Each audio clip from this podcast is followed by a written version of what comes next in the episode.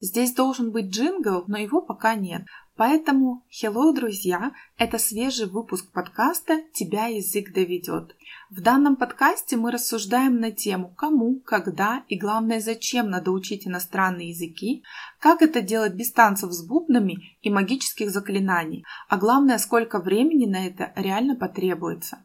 Также обсудим животрепещущие вопросы касаемо школьного английского, языковых экзаменов, учебников и многого другого. И вообще цель подкаста заключается в том, чтобы язык довел вас туда, куда вам нужно, а не до белого коленя в процессе обучения. Поэтому let's go!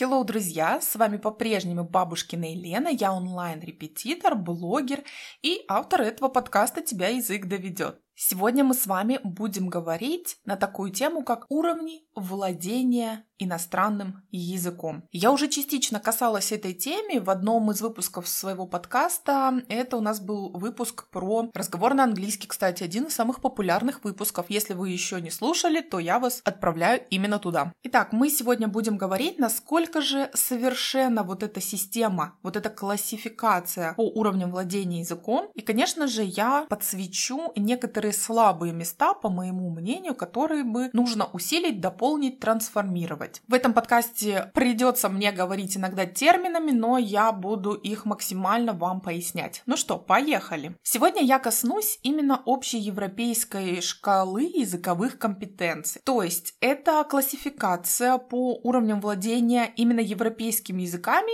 и плюс еще русским как иностранным. Говоря, например, про китайский язык, там у них своя особая система, поэтому я буду говорить про такую систему, которая включает в себя английский, немецкий, испанский, португальский, то есть вы поняли. Итак, согласно данной шкале существует всего лишь 6 уровней владения языком. Как у нас представлены уровни? Это цифра и буква. Итак, первые два уровня идут у нас базовые. Уровень А1, А2. Затем идут у нас средние уровни, это B1 и B2. Ну и, соответственно, высокие продвинутые уровни C1 и C2. И да, у каждого уровня еще есть несколько названий, то есть имен. Я вам сейчас их говорить не буду, просто загуглите, посмотрите, не будем тратить на это эфирное время. Зачем же эта шкала вообще нужна? Конечно, есть у этой системы свои плюсы, потому что к каждому уровню идет описание главных навыков, то есть что человек должен уметь делать, когда он находится на определенном уровне владения, например, английским языком. И это навыки такие, как аудирование, то есть умение воспринимать иностранную речь на слух, навык чтения, навык письма, навык говорения, устная речь. И, конечно же, уделяется внимание двум аспектам языка. Это грамматика,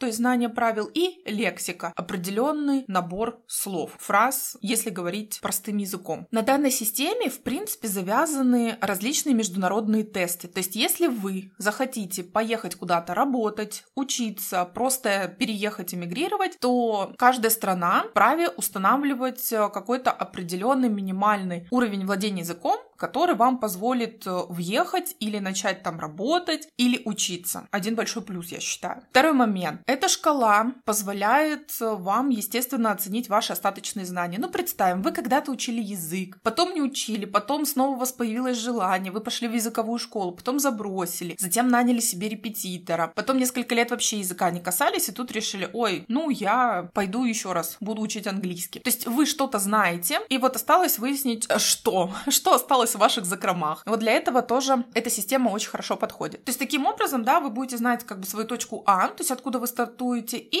будете видеть точку Б, то есть куда вам надо прийти, соответственно, разрыв. Либо это там небольшое, не знаю, то есть вы будете видеть, либо это Гранд Каньон, который сразу не перепрыгнешь, либо это там, условно говоря, нужно сделать пару шагов, и все будет нормально, достигните следующего уровня. Естественно, подбор учебников и различных учебных материалов также осуществляется на основании того уровня, которым вы владеете или не владеете. Ну и еще, наверное, не для всех Но для некоторых людей владение определенным уровнем, особенно высоким каким-то, это такой некий знак отличия, потому что на экзаменах, да, международных, и вообще вы получаете диплом или сертификат, что соответствует тому уровню, и вы такой: а, вот, я могу. Вот, это такой повод похвастаться, для кого-то это тоже очень важно, это не хорошо и не плохо, просто, такие люди тоже бывают, и это нормально. А вот теперь поговорим о минусах, точнее, я бы так сказала, о некоторых несовершенствах данной системы, то, что я вижу как преподаватель. Во-первых, системка все-таки устарела. Она создавалась, если так краткий экскурс в историю, с 1989 по 1996, то есть 5 лет. И вот к 96 году прошлого века она была готова. Прошло достаточное количество времени, да, более 25 лет, поэтому что-то нужно уже пересматривать. Это первый момент. Второй момент. Все-таки система достаточно субъективна и вообще носит больше рекомендательный характер. То есть там, в принципе, так и написано, что это рекомендации людям, которые изучают иностранный язык. То есть это не обязательно, это не правило, которым 100% нужно следовать. Это такие общие рекомендации.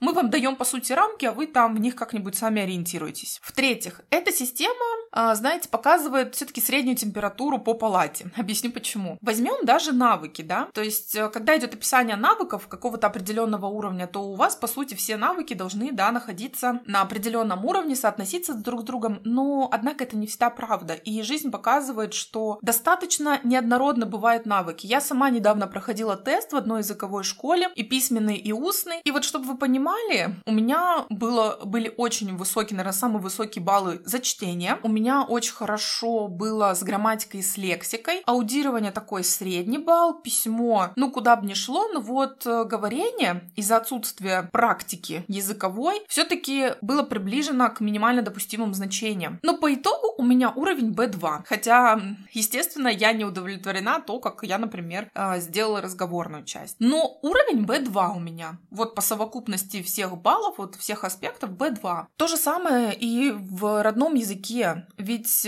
у кого-то бывает прекрасная просто письменная речь. У кого-то там, не знаю, у кого-то хорошо с чтением, а большие проблемы с говорением, с устной частью. В иностранном языке то же самое. Не стоит удивляться. Далее, я упоминала, что в описании к каждому уровню идет список, да, необходимых правил, тем по грамматике. То есть, что человек должен знать, какие темы он должен пройти. Но, знаете, пройти не равно потом уметь применять в жизни, уметь применять на практике. Поэтому иногда человек, я вроде там знаю все 12 времен, а как дело доходит до разговора, человек это в речь выводить не может. Или не видит, например, не понимает, что нужно поставить в примере, в предложении. Еще один пункт, который бы я отметила, это то, что на экзаменах, особенно вот которые, да, сдаются на уровень языка, очень много формализма присутствует именно в устной части экзамена. Потому что там именно важна форма. То есть, как ты скажешь, и уже на втором месте идет, что ты скажешь. И вот это вот меня немножечко расстраивает, потому что иногда вот те рамки, которые стоят в устной части, да, которыми люди ограничены, они к реальной жизни иногда не имеют вообще никакого отношения. Вот, к большому сожалению, это вот тоже минус экзаменов и вот этих вот уровней владения языком. И вишенка на этом торте, приготовьтесь. Я уже сказала, да, что есть 6 уровней владения языком. Однако, даже в самих этих уровнях бывают некоторые подуровни. Иногда нет четкого разделения и четкого понимания, какой это может быть уровень, а это относится туда, а это куда отнести. Сейчас поясню. Я вам говорила, что средний уровень носит название, да, B1 и B2, но иногда в среднем уровне почему-то появляется иногда как бы промежуточный такой уровень. Я не знаю, для чего это делают, честно. Intermediate. Вместо 2 уровней почему-то появляется еще один. То есть обычно все-таки идет B1, называется pre-intermediate, такой до среднего уровня, да, и есть upper intermediate, высокий средний уровень. Но иногда делают такой промежуточный уровень, типа intermediate средний. Более того, если вы погуглите эту шкалу, вы увидите, что там даже уровни могут носить самые разные имена. То есть даже вот в классификации даже нет четкого названия, закрепленного какого-то имени для определенного уровня. Это тоже парадокс. И это тоже настораживает. Принято обычно считать, что те люди, которые никогда не изучают изучали язык, будут относиться как бы к уровню А1, к самому первому, самому начальному, самому базовому. Однако не все учителя, коллеги, репетиторы разделяют эту позицию и говорят, ну нет, те, кто вообще никогда не учил язык,